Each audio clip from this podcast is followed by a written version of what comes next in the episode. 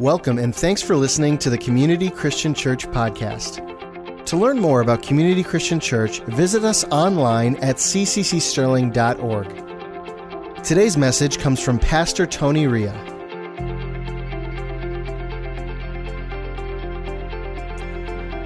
Good morning. Once again, welcome to Community Christian Church. It's so good to have you with us. How many of you glad you're here? I sure am glad that you're here, and I'm glad that you've tuned in online.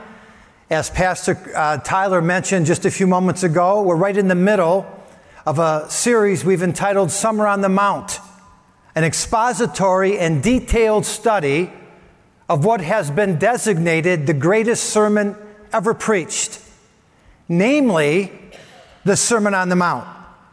And as I mentioned previously, when the Lord first began to lead us in this direction, I was not a fan.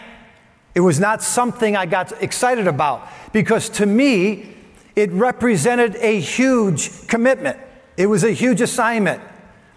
And so I said, Lord, come on, it's summertime. Let me pray about starting the series in the fall.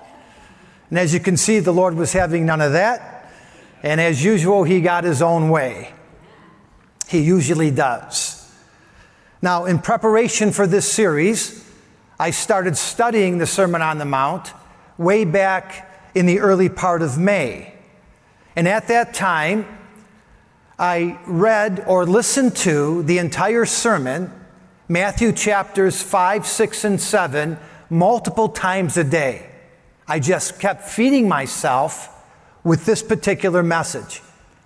And not only did I fall in love with this sermon, something that you know, I, I knew was there and have been preaching parts of it for years and years.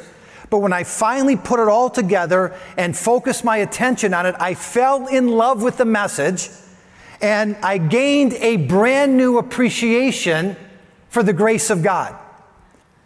And coming from me, that's a pretty significant statement because we have built our entire ministry, including our top core values, on the whole subject of grace. Here at Community Christian, we have been on a 30 year pursuit of grace. And if you don't mind me saying, we do it well. But over the past several weeks, I have received yet another layer, another revelation of the grace of God. And once again, it has driven me to my knees. And now, when I review the Beatitudes, even, uh, what I've memorized, I have a hard time getting through them without becoming emotional.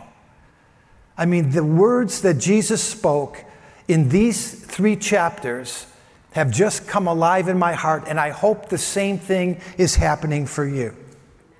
Now, in lesson number one of this series, way back uh, the first week in June, during my introduction, I told you that the Sermon on the Mount is not a how to get saved sermon.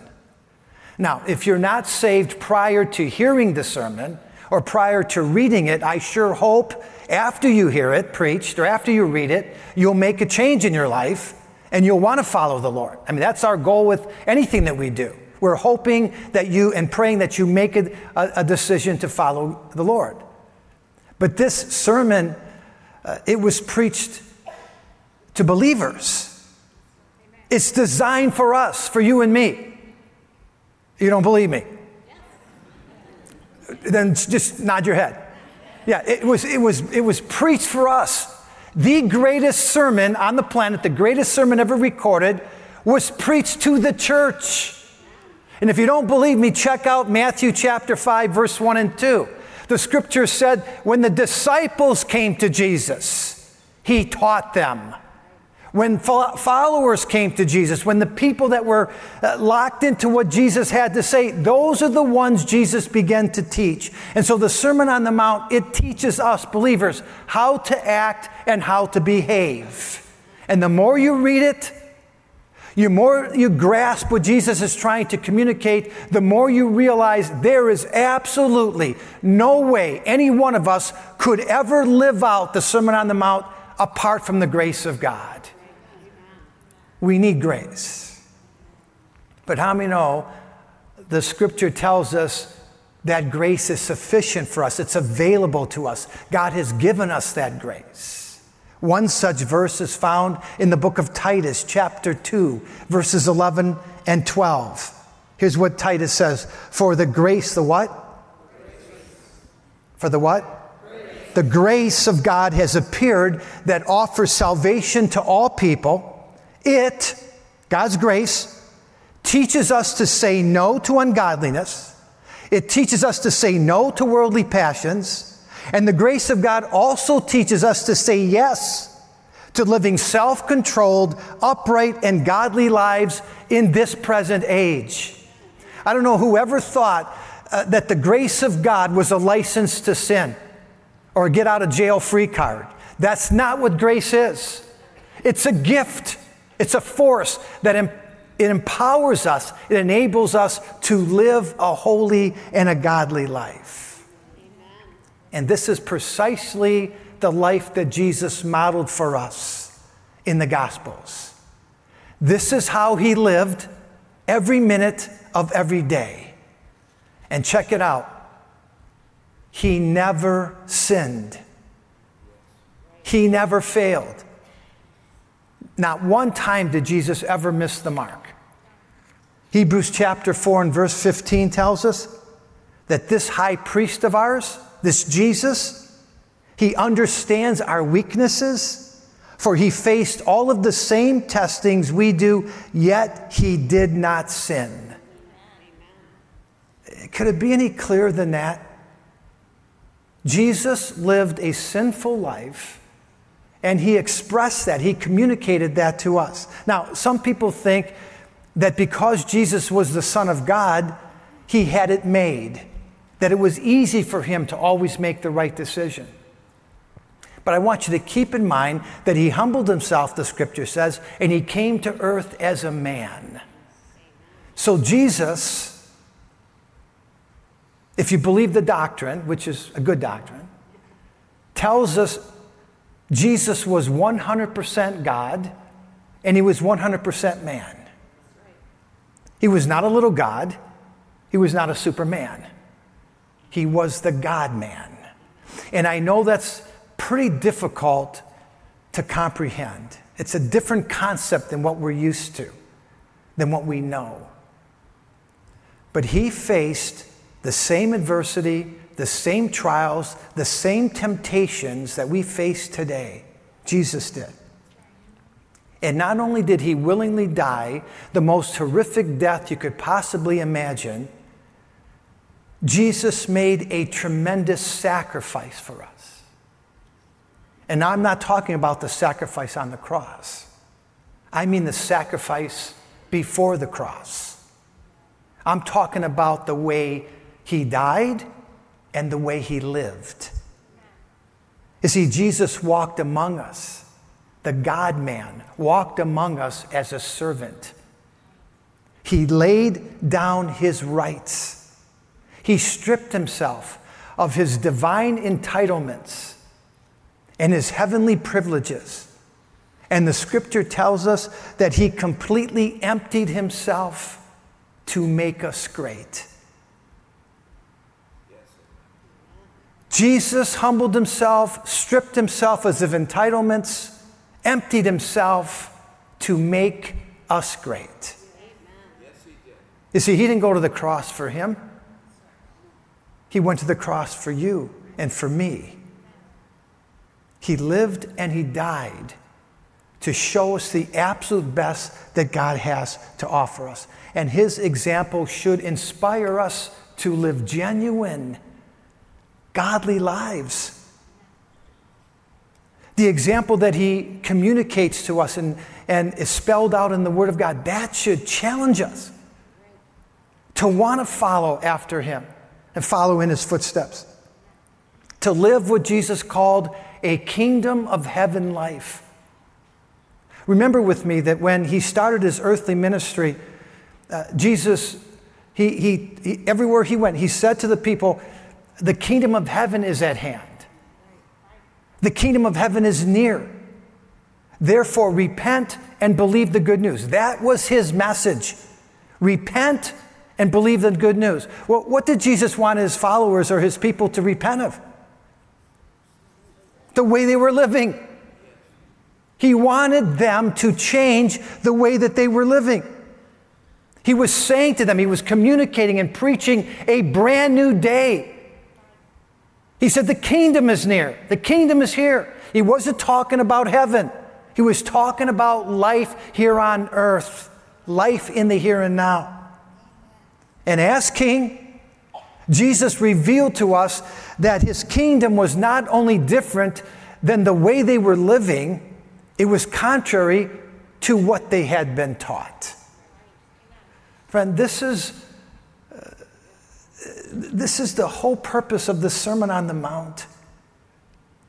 Jesus was communicating that the kingdom of heaven, which he came to reveal to us, was not only different than the life that they were living, it was contrary to what they had been taught. In the kingdom of heaven, up was down and down was up. And Jesus, he, with him at the helm, the most accomplished leaders walked with humility. And the greatest among them were servant of all. King Jesus said, In my world, blessed are those who mourn. In other words, happy are the sad. Happy and blessed are those who grieve and mourn the sin and evil in this world. Jesus said, In my kingdom, different than the way you're living and different than the way you've been taught, the strong are meek and the mighty are merciful and the passionate are pure and the powerful are the peacemakers. Friend, do you have any idea how this paradigm or how this message uh, shocked and stunned the people who were listening to it? It was inconceivable. Because the Pharisees and the religious leaders, those who taught the Word of God, they didn't act like this. They weren't teaching these kinds of things, and not because they were giving, given a different set of rules or a different set of laws or instructions, but rather because they had grossly misinterpreted God's intention. And they didn't understand the heart of God or the Spirit of God. And so Jesus wasn't changing the rules.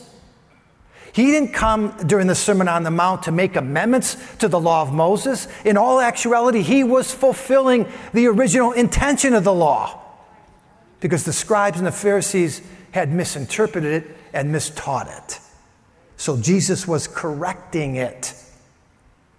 And in this segment of his sermon, the passages that we're going to look at this morning, Jesus would go on to repeat the same phrase five different times. On five different occasions, Jesus declared, You have heard it said, but I tell you. You have heard it said, but I tell you. In other words, Jesus said the religious leaders have taught you a way of living. They've taught you some things. They've tried to communicate to you the, uh, the, the instructions that the Lord requires of you. Uh, but don't worry, don't fret. I'm going to correct all that and I'm going to tell you the right way. Again, you have heard it said, but Jesus said, I'm going to tell you. And he basically went on to give them the straight scoop five times. I'm paraphrasing now. You have heard it said, do not murder. But I tell you, don't hate or even be angry with your brother. Seek reconciliation and peace. You have heard it said, do not commit adultery. But I tell you, instead of physical or fleshly desire, learn to practice purity. You have heard it said, keep the oath that you've made to the Lord. But I say, be honest and tell the truth. You've heard it said, an eye for an eye and a tooth for a tooth. But I tell you, don't seek revenge or retaliation. Rather, offer forgiveness.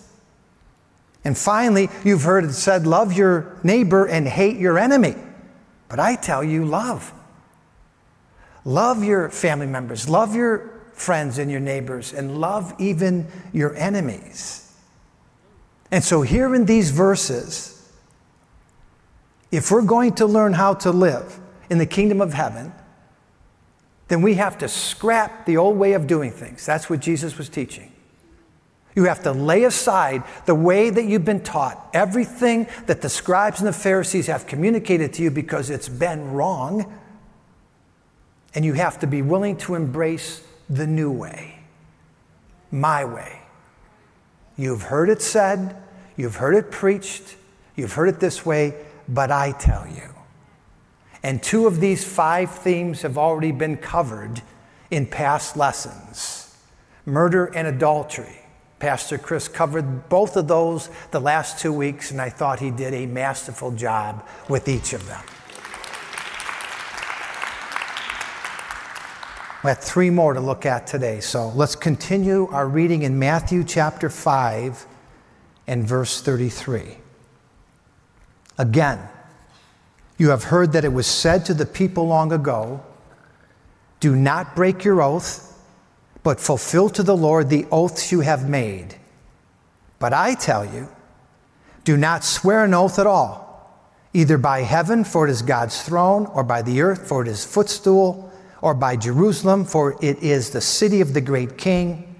And do not swear by your head, for you cannot make even one hair white or black Guess they didn't have hair dye back then. All you need to say is simply yes or no.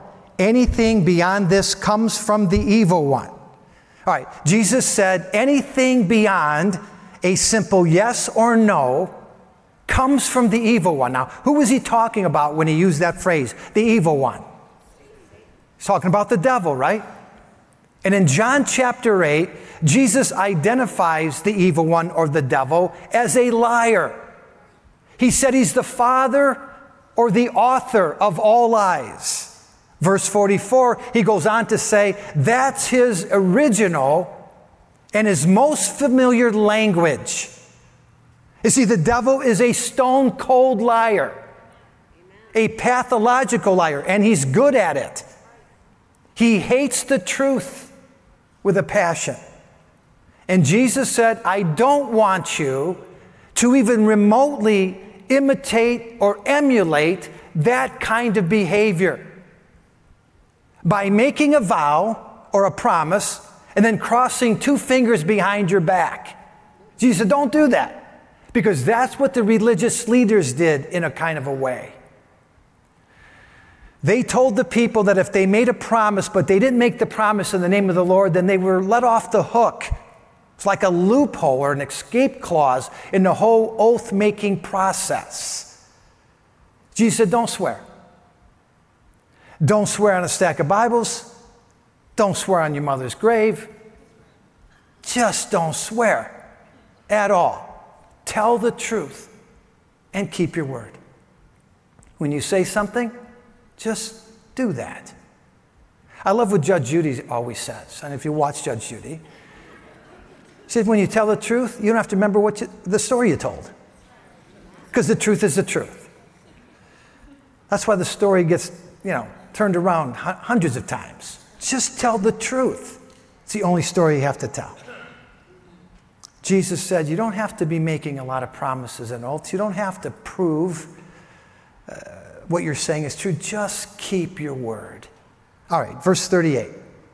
Matthew chapter 5 and verse 38. You have heard that it was said, eye for an eye and tooth for a tooth. But I tell you, do not resist, do not resist an evil person. If anyone slaps you on the right cheek, turn to them the other cheek also. All right, a little background here. Back in the day, primitive tribes they didn't understand the meaning of fairness. They didn't have a, a concept of what fairness was. When one tribe committed a small infraction against another tribe, it was survival of the fittest. And oftentimes the end result was an ongoing feud or a bloody warfare among neighboring tribes. For instance, a minor violation like stealing some bread could have been met with a severe beating instead of a demand for restitution. The retaliation then for the beating oftentimes was a killing. which then resulted in the slaughter or the annihilation of an entire village, including innocent women and children. And so, an eye for an eye and a tooth for a tooth, it became part of the Levitical law. This was a concept that was written into the law of Moses, and it was God's way of trying to prevent a ton of bloodshed. You see, eye for an eye and tooth for a tooth, it represents one of the oldest laws on record lex talionis. That's right, lex talionis, also known as the law of retaliation. Lex talionis basically said the punishment inflicted should correspond in degree to the offense of the wrongdoing. In other words, let the punishment fit the crime. That's what this whole concept was about. And keep in mind, Exodus 24 21, an eye for an eye and a tooth for a tooth, was given by God as a civil measure, not permission for personal revenge. The law was not a license to carry out person to person vendettas, which was the common mindset in Bible days. You steal my goat, I'm coming after your goat. You hit a golf ball and accidentally break the window of my house, I'm coming with a baseball bat and I'm knocking out one of your windows. That was what everybody thought that that meant. And again, here in Matthew chapter 5, in the verse that we just read, Jesus was correcting an inaccurate interpretation by the religious leaders. They didn't understand what God was trying to communicate. And the big idea of this teaching, the one that escaped them, the whole idea that, that escaped them, was instead of personal revenge and retaliation, instead of meting out street justice and getting even, God wanted believers, you and I, followers of Jesus, to show perpetual mercy and forgiveness. Say that again.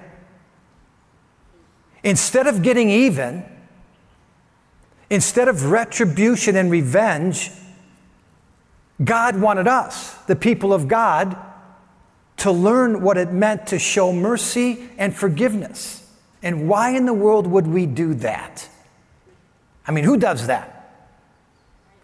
Well, we do that because of our deep appreciation and sincere gratefulness for how God treats us with mercy and with forgiveness. And with mercy and forgiveness. Remember Beatitude number five? Blessed are the merciful. For what? They will be shown mercy. In Romans 12, 19, and 21, Paul wrote this Do not take revenge, my dear friends. Uh, don't be someone who, who goes after uh, retribution. Leave room for God's wrath. For it is written, It is mine to avenge, I will repay, says the Lord. Do not be overcome by evil, but overcome evil with good. Again, in God's kingdom, different than in the world's view, the mighty are meek and they're merciful.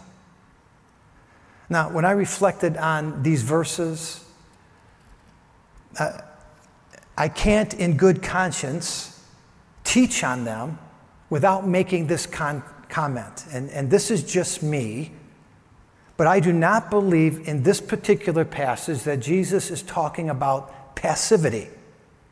In other words, if someone is beating up on you, if they're beating up on your loved ones, then you're not supposed to defend yourself. I don't think that's what Jesus was talking about here. I think we should always opt for peace. And as much as it's in our power, exhaust every other attempt, not fight, not enter into conflict, but rather to be peacemakers. But I don't think that Jesus was saying that we need to be a punching bag for some ill mannered bully. The phrase turn the other cheek might seem like we should allow people to walk all over us. But that's not the picture here. understanding this whole concept of slapping uh, in Bible days and maybe even today, slapping someone on the face was an insult. It was probably as disrespectful as you could possibly get. Slapping was more of a wound to the pride than it was to the face or to the body. And when slapped, you were expected to retaliate in order to preserve or to defend your dignity. And here Jesus is saying, laying down your right to retaliate or to seek revenge is of higher value than protecting or defending your honor and your dignity. And I know this is a difficult one. I know how hard it is to do that. But again, Jesus is dealing here with matters of the heart, teaching us that in the kingdom of God, we're to walk with meekness and humility. We're not called to be prosecutor, judge, and jury all wrapped up into one. God is the judge. That's what Paul said. Vengeance belongs to him, and we have to acquiesce or yield to his system of justice. Do you know when you mete out justice, that's that God's going to say, okay, you do it. He has his plan. It's always better than our plan. But if you take it upon yourself to be vengeful, then God says, okay, I'll let you do it. I'd rather he do it, wouldn't you? He's the judge. All right, verses 40 through 42. If anyone wants to sue you and take your shirt, hand over your coat as well. If anyone, anyone forces you to go one mile, go with them two miles. Give to the one who asks you, and do not turn away from the one who wants to borrow from you. All right, after reading this entire passage, all 16 verses that were assigned to me today, the 16 verses that we're going to read, and I have a few more to cover. After reading those verses, praying about them, spending some time thinking about them, I decided to sum up this entire message with the phrase, the extra mile. Yeah, I think that's what's up there. Yeah, the extra mile. The reason that we went with this particular subtitle is because all of these verses, in all of the matters that Jesus is addressing in this passage, it shows us an attitude where he mandates or he requires of us to go above and beyond, to go past what we would normally do, to do more than what might be expected from the average person. And the reason why that's so paramount, the reason why Jesus was attempting to teach us that, is because when we're willing to go beyond what we want to do, and when we make the decision to go past what we think we're capable of doing, that's when the grace of God kicks in. And the grace of God takes us to places we can't get by ourselves. This is the reason why God would say, go the extra mile. That's the beauty of the extra mile. Because in the long run, pun intended, we benefit from it. Not the person who we're reaching out to, not the person who we are supposedly trying to bless or minister to. They don't get the greatest blessing, we do. And in this particular verse, what would happen a lot of times is a Roman soldier could demand that you walk with him for a mile and carry all of his stuff. And Jesus said, and, and nobody wanted to do that. You know, people who were busy, people had things to, you know, places to go, they didn't want to carry a Roman's equipment for a mile.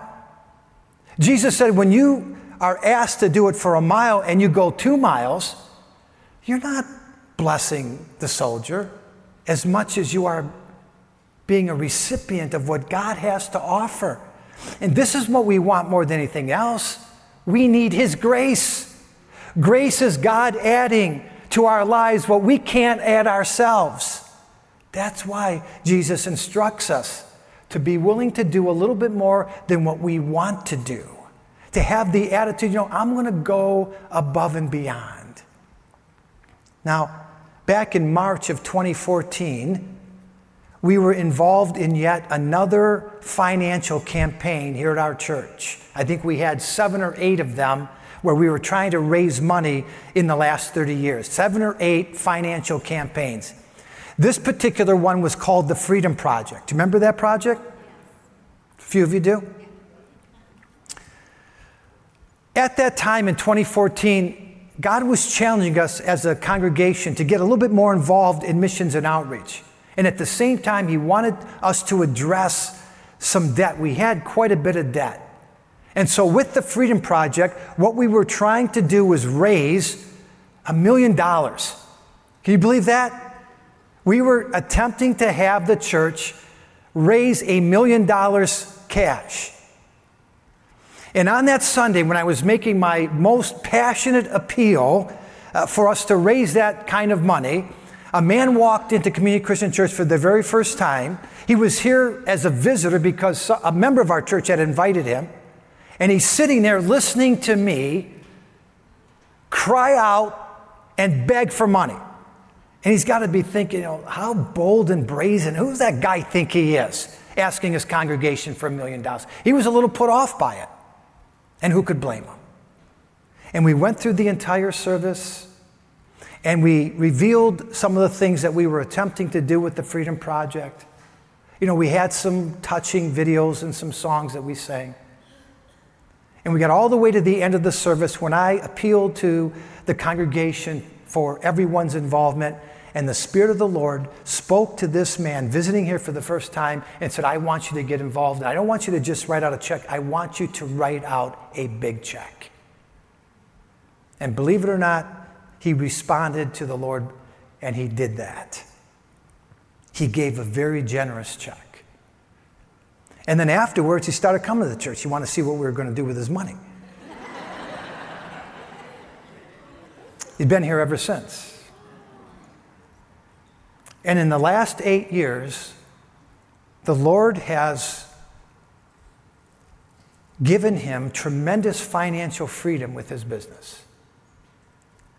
And if you ask him, if you talk to him today, he will tell you that the success that he's experiencing today was because of his willingness to go the extra mile back then. You see, that's what the extra mile does. This is why we're making such a big deal about it right now you benefit from the extra mile. You benefit from that attitude. It allows the grace of God to be deposited in your life. All right, last passage Matthew chapter 5, verses 43 through 48. Again, you have heard that it was said, Love your neighbor and hate your enemy, but I tell you, Love your enemies. Pray for those who persecute you. Why? That you may be children of the Father in heaven.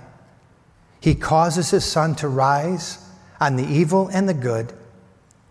And the heavenly Father that we serve, he sends rain on the righteous and the unrighteous. If you love those who love you, what reward will you get?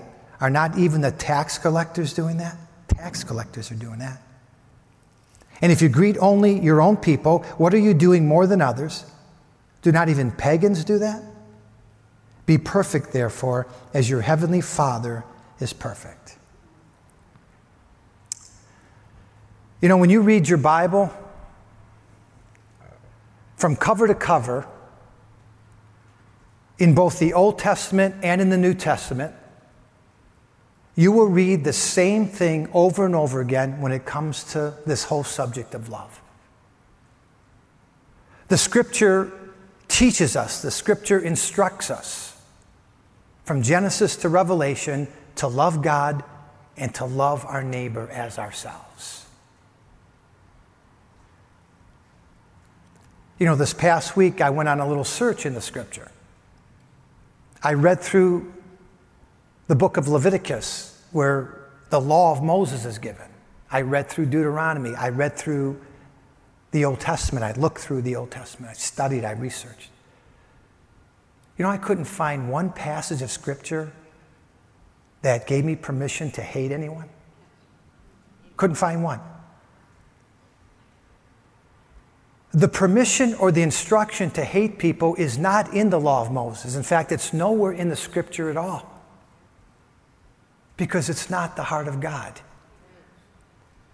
And so, this whole idea that we can use hate to deal with conflict, this whole idea that we can respond to our enemies uh, with hate in our hearts, it was another inaccurate interpretation on the part of the religious leaders. It's not in the scripture. Jesus said, You've heard that you can hate your enemy. I'm telling you, you can't. Because the scripture teaches us to love, period. 1 John 2 9. Whoever says he is in the light and hates his brother is still in darkness. A few verses later, John goes on to say if you say you love God and you hate a brother, you're not telling the truth. Because the scripture is very clear. And the reason why God wants us to respond with love is because that's really the only way things are going to be different. That's the only way a heart will ever melt or a heart will ever be changed. Dr. Martin Luther King Jr. said it the best way with the famous quote. He said, Darkness cannot drive out darkness, only light can do that. And hate cannot drive out hate, only love can do that. Only love.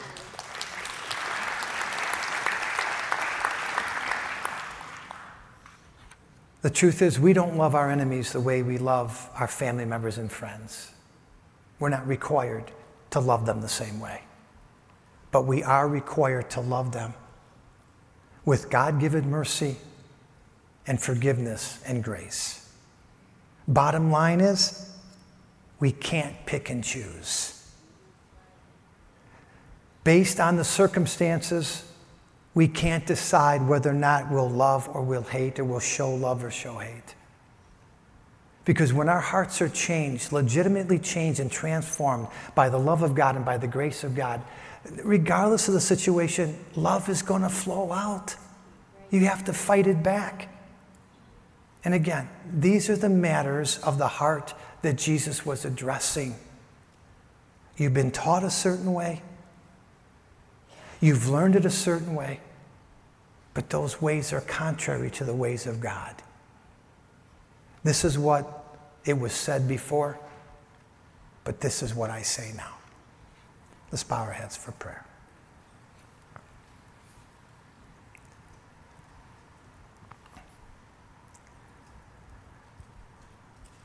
Father, we thank you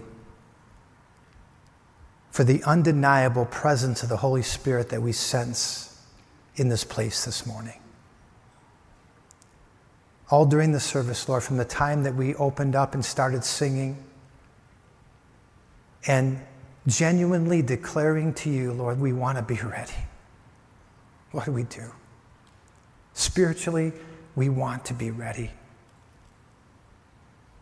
Your people were not ready the first time Jesus stepped onto the earth.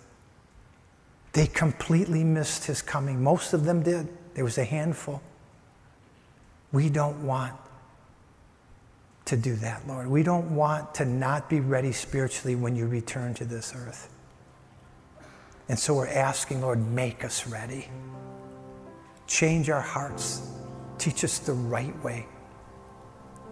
And your word said there was coming a time when we wouldn't need anyone else to teach us. We wouldn't need someone to stand up and tell us what to do because your Holy Spirit would bring that conviction to our hearts. Father, as we look at this sermon, as we expose the instructions, as we spend time reading every word, detailing it out, our deep desires to be changed. And so we come to you, Lord and we lay ourselves before you. We don't want to live contrary to your word. We want to do it your way. And we give you permission, Lord, in these closing moments to mess with our hearts. We pray in the name of Jesus. Amen.